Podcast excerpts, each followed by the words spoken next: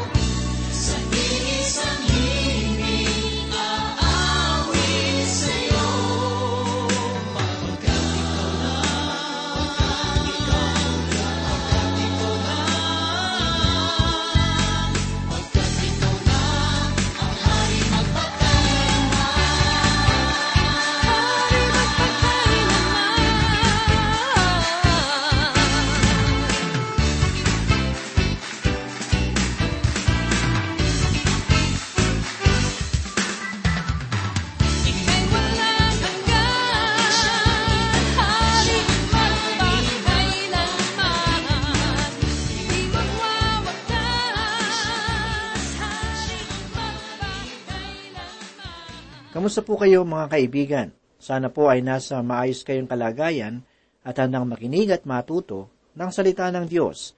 Ako po si Pastor Dan Abangco, ang inyong tagapanguna. Tayo po ay mag-aral ng salita ng Panginoon. Tayo po ngayon ay muling dadako sa napakagandang pag-aaral ng mga propesiya dito sa aklat ni Sakarias. Hangad kong ang ating pag-aaral sa aklat na ito ay nagiging pagpapala para sa atin.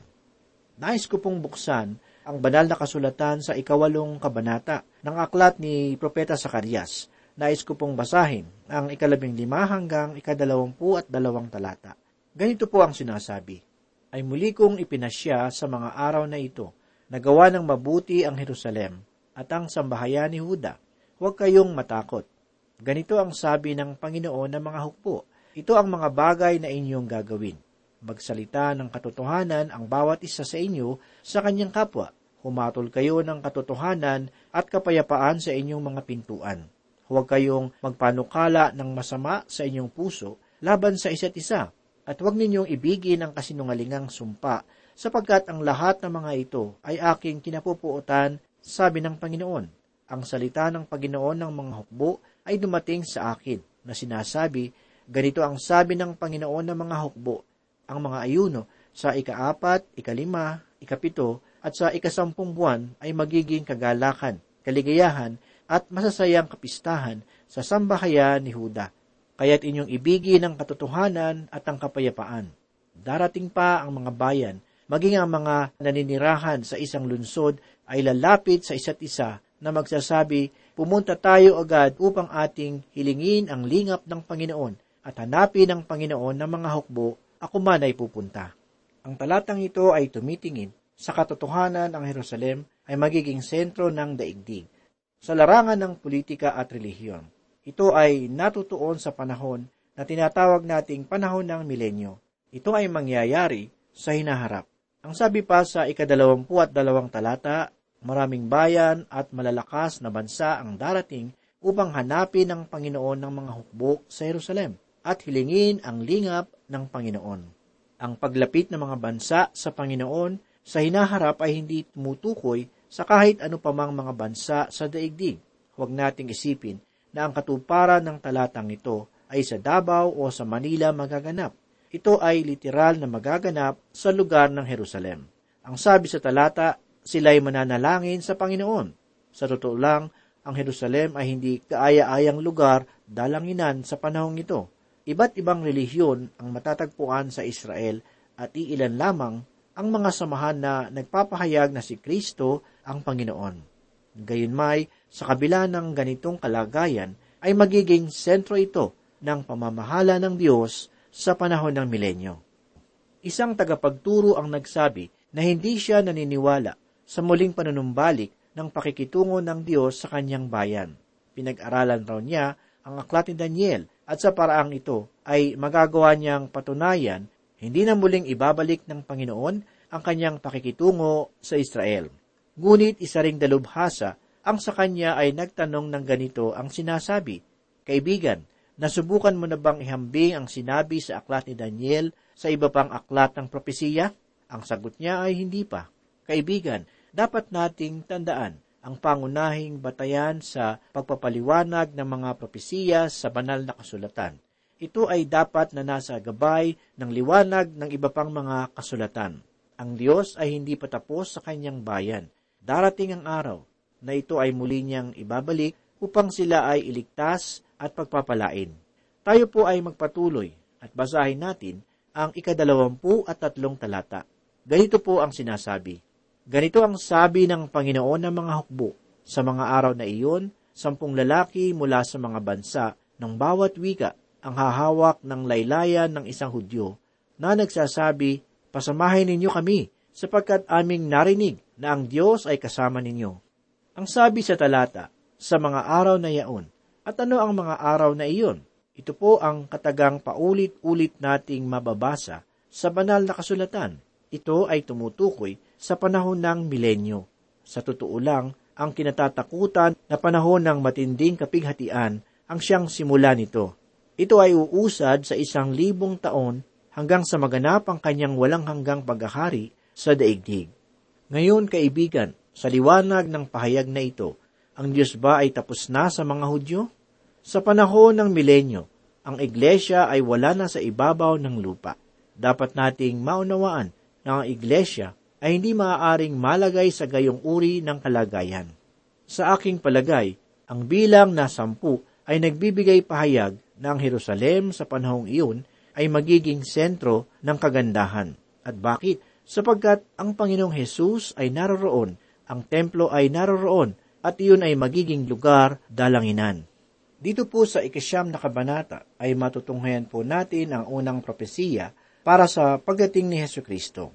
Tayo ngayon ay dumating na sa katapusan ng makasaysayang bahagi at tayo ngayon ay pumapasok na sa ikatlo at huling bahagi. Aking hinati ang ikatlong bahagi na ito sa dalawa. Ang una ay tungkol sa pasan na natutuon sa unang pagdating ni Heso Kristo. Ito ay matatagpuan sa ikasyam hanggang sa ikalabing isang kabanata. Ang ikalawang bahagi ay tungkol sa pasan na may kinalaman sa ikalawang pagdating ni Heso Kristo.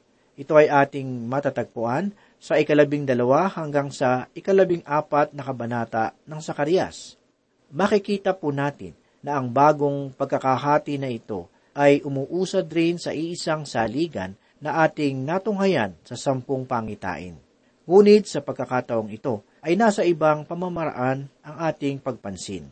Ito ay nagsisimula sa mga mamamayan ng Israel sa panahon ni Propeta Sakarias kung saan iilan lamang ang nalabi mula sa pagkabihag. Sila ay inutusan ng Diyos na magtayo ng templo, ngunit ang kanilang kalooban ay wala ng pag-asa kung kaya't ang mga mensaheng ipinagkaloob ng Panginoon sa kanila sa pamamagitan ni Propeta Sakarias ay malaking pagpapala.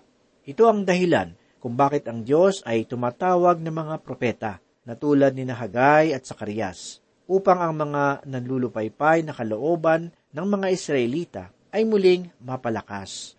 Ang mensahe ni Sakarias ay nagsimula mula sa lokal na kalagayan ng bayan patungo sa panghinaharap na kaganapan na gagawin ng Diyos para sa kanyang tinawag na bansa. Ang una ay sa nalalapit na hinaharap. Sila ay pagpapalain ng Panginoon, ngunit ito ay maliit na anyo o salamin ng gagawin ng pagpapala ng Diyos sa darating na mga araw ng hinaharap, kung saan sa pamamagitan ng dakilang Mesiyas ay pagpapalain ng Panginoon ang kanyang bayan sa wagas na paraan. Kaibigan, ang Diyos ay may panukala at layunin sa pagdating ng Haring Mesiyas. Makikita natin ang dalawang pagdating ni Kristo. Ang una ay bilang tagapagligtas at ang ikalawa ay bilang hari. Sa kanyang unang pagparito ay krus ang kanyang pasan, ngunit sa kanyang ikalawang pagdating ay luklukan ang kanyang itatatag. Sa mga unang walong talata ay mababasa natin ang mga kahatulan para sa mga bansang hentil na isinakatuparan ng dakilang si Alexander. Noong panahon ni Propeta Sakarias, ay may mga taong maganda ang pananaw sa buhay. Inakala nila na ang kanilang pagbabalik sa lupain ay simula na ng milenyo. Ang sabi nila, pansinin ninyo mga kababayan, tayo ay nasa atin ng lupain. Marahil ito na ang simula ng milenyo. Ang templo ay naririto at naitayo na. Marahil ito na nga ang simula. Ngunit ang sabi ni Propeta Sakarias, mga kababayan, hindi pa ito ang panahon, sapagkat sa darating na mga araw ay mayroon pang hari ng mga bansa ang lalabas upang maghari sa daigdig. Kaibigan, matutunghayan natin sa pag-aaral na ito ang malaking pagkakaiba ng paghahari o pamamahala ng hari ng mga bansa kumpara sa Mesiyas sa kanyang unang pagdating. Ang daigdig noong mga panahong iyon ay nasa ilalim ng pamamahala ng lalaki at haring nagngangalang si Alexander. Siya ay palalong tao, ngunit maituturing na mahusay at matalinong general na nabuhay sa kasaysayan. Tungkol rito ay masasabi kong hindi lamang siya mahusay at matalinong pinuno ng militar, kundi mahusay at dalubhasa ring pinuno para sa politika. Siya ay mayroong kakaibang katangian na nakapang-aakit sa tao upang siya ay sundin. Nais ko pong basahin ang unang talata dito sa ikasyam na kabanata. Ganito po ang sinasabi. Ang salita ng Panginoon ay laban sa lupain ng Hardak at Damasco ang pahingahang dako nito, sapagkat ang mga mata ng tao, pati ang lahat ng lipi ng Israel ay nasa Panginoon. Ang pasa na aking tinutukoy bilang dalawang bahagi ng pag-aaral na ito ay tumutukoy sa hatol na iginawad ng Diyos. Ang dakilang si Alexander ay masasabi kong kinasangkapan ng Diyos upang igawad ang kanyang hatol laban sa mga bansa. Ang kanyang sandatahang lakas ay sumakop sa lupain ng Hardak, Damasco at Hamat. Lahat ng mga pangunahing mga bayan ay kanyang sinakop. Ang Damasco ay ang sentro ng Syria noong panahong iyon at magpahanggang ngayon, gayon din naman, ang lugar na ito ay nagdulot sa Israel ng malaking suliranin. Ang mga bayan na nabanggit mula sa una hanggang ikapitong talata ay nagbabalangkas ng mga daang tinahak ng sandatahang lakas ng dakilang si Alexander sa pagsakop ng mga bayang patungo sa lupang pangako. Ang lahat ng ito ay nakasulat sa kasaysayan. Magkagayoy may, ito ay nasusulat at ipinahayag na sa simula pa lamang. Ang mga katuparan nito ay isa sa mga kahangahangang katuparan na ating matatagpuan sa banal na kasulatan. Ang bagay na ito ay hindi kaibig-ibig sa mga taong hindi naniniwala sa banal na kasulatan. Ito marahil ang dahilan kung bakit pilit nilang inilalagay ang pagkasulat ng aklat ni Sakarias sa panahong ang dakilang si Alexander ay nagahari. Ginawa nila ito upang maiwasan ang propesiya at ang katuparan nito. Nilisa ni Alexander ang Europa at tinahak ang Asia Minor na sa kasalukuyan ay tinatawag na Turkey. Sa kanyang pagsulong sa mga lugar na ito ay kanyang sinakop ang mga lunsod at bayan. Siya ay marahas at berdugong tao. Subalit dapat nating maunawaan na siya ay mayroong mga kawal na nasa limampung libo lamang. Noong panahong iyon, ang gayong bilang ng mga kawal ay napakaliit lamang. Ito ang dahilan kung bakit ang mga bayan o lunsod na kanyang nasasakop ay hindi niya magagawang iwanan na hindi wasak, sapagkat wala naman siyang sapat na kawal na maaaring mapag-iwanan roon. Sa madaling salita, lahat ng mga bayan o lunsod na nabanggit rito ay kanyang winasak na lahat. Ngunit sa kabila ng lahat ng ito, kapansin-pansin na ang mahusay at takilang si Alexander ay namatay dahilan sa pagkalulong sa alak. Siya ay binawian ng buhay sa gulang na tatlumpu at tatlo, mga kaparehas na gulang ng ating Panginoong Heso Kristo noong siya ay ipako sa krus. Sa aklat ni Daniel ay makikita natin na ang Graeco-Macedoniang Imperyo ay inilarawan bilang ikatlong dakilang kapangyarihan sa daigdig. Ito ay ating mababasa sa ikalawang kabanata, sa ikapitong kabanata, at sa ikawalong kabanata ng Daniel. Sa mga kabanatang ito ay mapapansin natin ang paglalarawan ng leopardo at kambing para sa imperyong ito. Si Alexander ay siyang sungay ng kambing na tinutukoy sa ikawalong kabanata. Sa bagay na ito ay ipinapakita sa atin ni Sakarias ang pananakop ni Alexander. Marahil, makabubuting basahin natin ang mga sulat at gawa ng dalubhasang si Josephus upang masigit nating maunawaan ang ginawang pananakop ni Alexander patungo sa lupang pangako. Ganito po ang sinasabi sa ikalawang talata. Gayon din ang hamat na hangganan nito sa Tiro at Sidon, bagaman sila ay napakarunong. Ang Tiro at Sidon ay tanyag at mayamang mga lunsod noong panahon na iyon. Ang sabi pa sa ikatlo at ikaapat na talata ay ganito, Ang Tiro ay nagtayo ng kanyang muog at nagbunto ng pilak na parang alabok at ng ginto na parang putik ng langsangan. Narito, ngunit aalisin siya ng Panginoon ng kanyang mga yaman at inihahagis ang kanyang kayamanan sa dagat at siya ay lalamunin ng apoy. Noong mga panahong iyon, marami ang naniniwala na ang Sidon ay mahirap sakupin gawa ng kanyang mga muog sa mga isla. Ang mga mamamayan ng lugar na iyon ay tinatawag na Phoenician. Sila ang mga taong mandaragat na nakapag-ipon ng malaking kayamanan. Ngunit ang lungsod na ito ay nasakop ni Alexander sa loob ng pitong buwan. Kiniba niya ang mga muog nito at gumawa siya ng mga daan paalis mula sa lugar na ito. Sa panahong ito ay makikita natin ang mga katibayan ng mga pangyayaring ito. Mayroong mga larawan rin tayong makikita na nagpapatunay kung paanong ang propesiya ay nagkaroon ng katuparan. Matapos sakupin ang tiro, si Alexander ay tumungo sa lupaing Palestina ito ang pag-aaral na ating ipagpapatuloy sa susunod na kabanata. Subalit sa lahat ng bagay na ito ay nais kong magbigay ng paalala na ang bawat kasamaan ay may karampatang kahatulan. Maaring ngayon ay hindi ito naisa sa katuparan, ngunit darating ang sandali na ito ay magaganap. Tulad ng mga masamang bansa na nagpahirap sa Israel, inakala nilang ang kanilang kaunlaran ay habang buhay. Ngunit ginamit ng Diyos ang mahusay na mandirigma na si Alexander upang hatulan ang mga bansang nagpahirap sa kanyang bayan. Patunay lamang ito na bagamat ang Israel ay tumalikod at lumimot sa kanyang Diyos, ang katapatan ng Diyos para sa kanya ay hindi pa rin naglalaho. Ang Panginoon ay nagpapakita pa rin ng katarungan na ang sinumang umapi sa kanyang bayan ay daranas rin ng kahatulan. Kaibigan, tayo sa ating espiritual na kalagayan ay mayroon ring mga muog o lunsod na dapat na sakupin ng Diyos bago tayo magsisi. Minsan kasi ay hindi natin mapansin ang kanyang katotohanan sapagkat bulag tayo. Natatabunan ng kayamanan, kapangyarihan at sarili ang ating mga pag-iisip, kung kaya't nalilimutan na natin ang Diyos.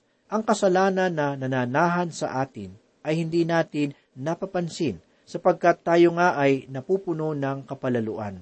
Kaibigan, nais kong pagbulayan mo ang mga sasabihin ko sa iyo. Kaibigan, nais kong tandaan mo ito ang kasamaan ay laging may kaakibat na kapahamakan.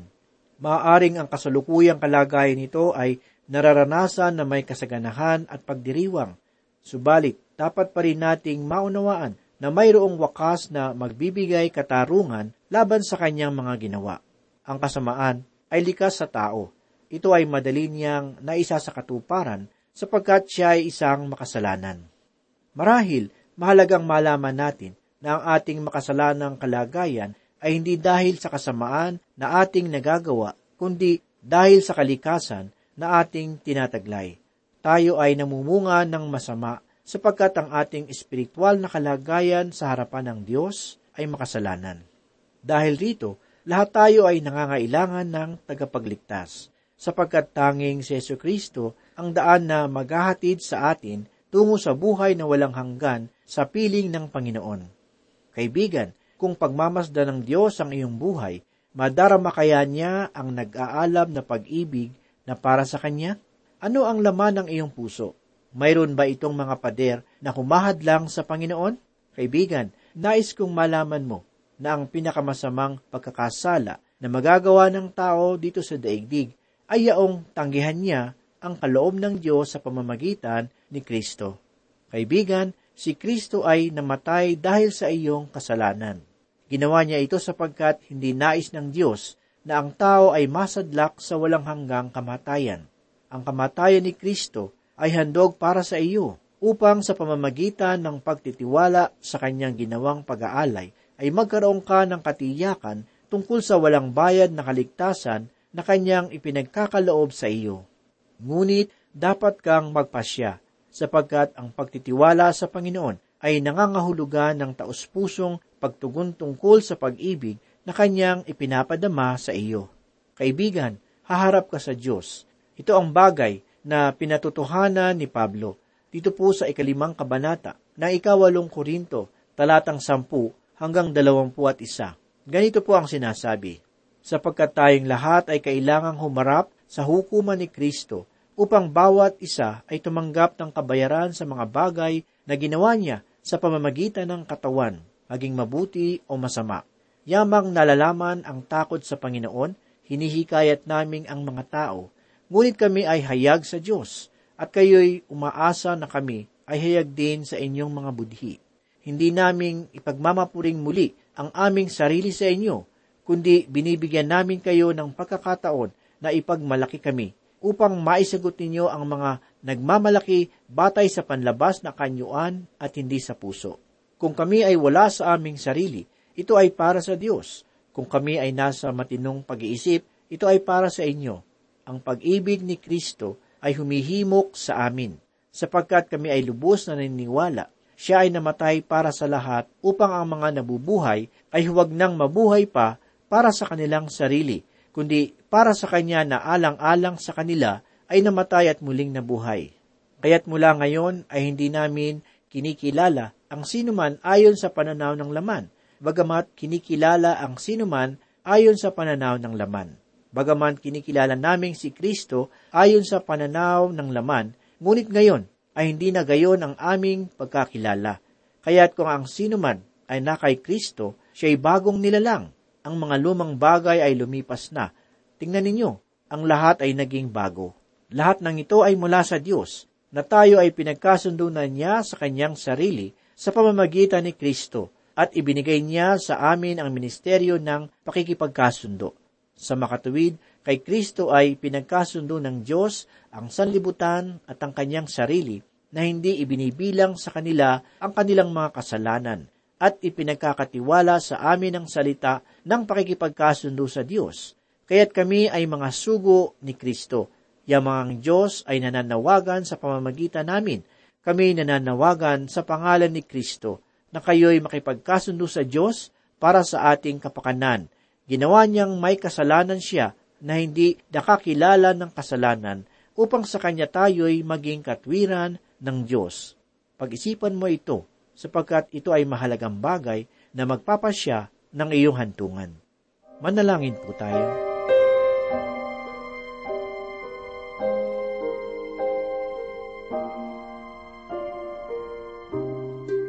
Salamat Panginoon sa oras na ito Muli kami po ay nagpupuri sa iyong mapagpalang salita.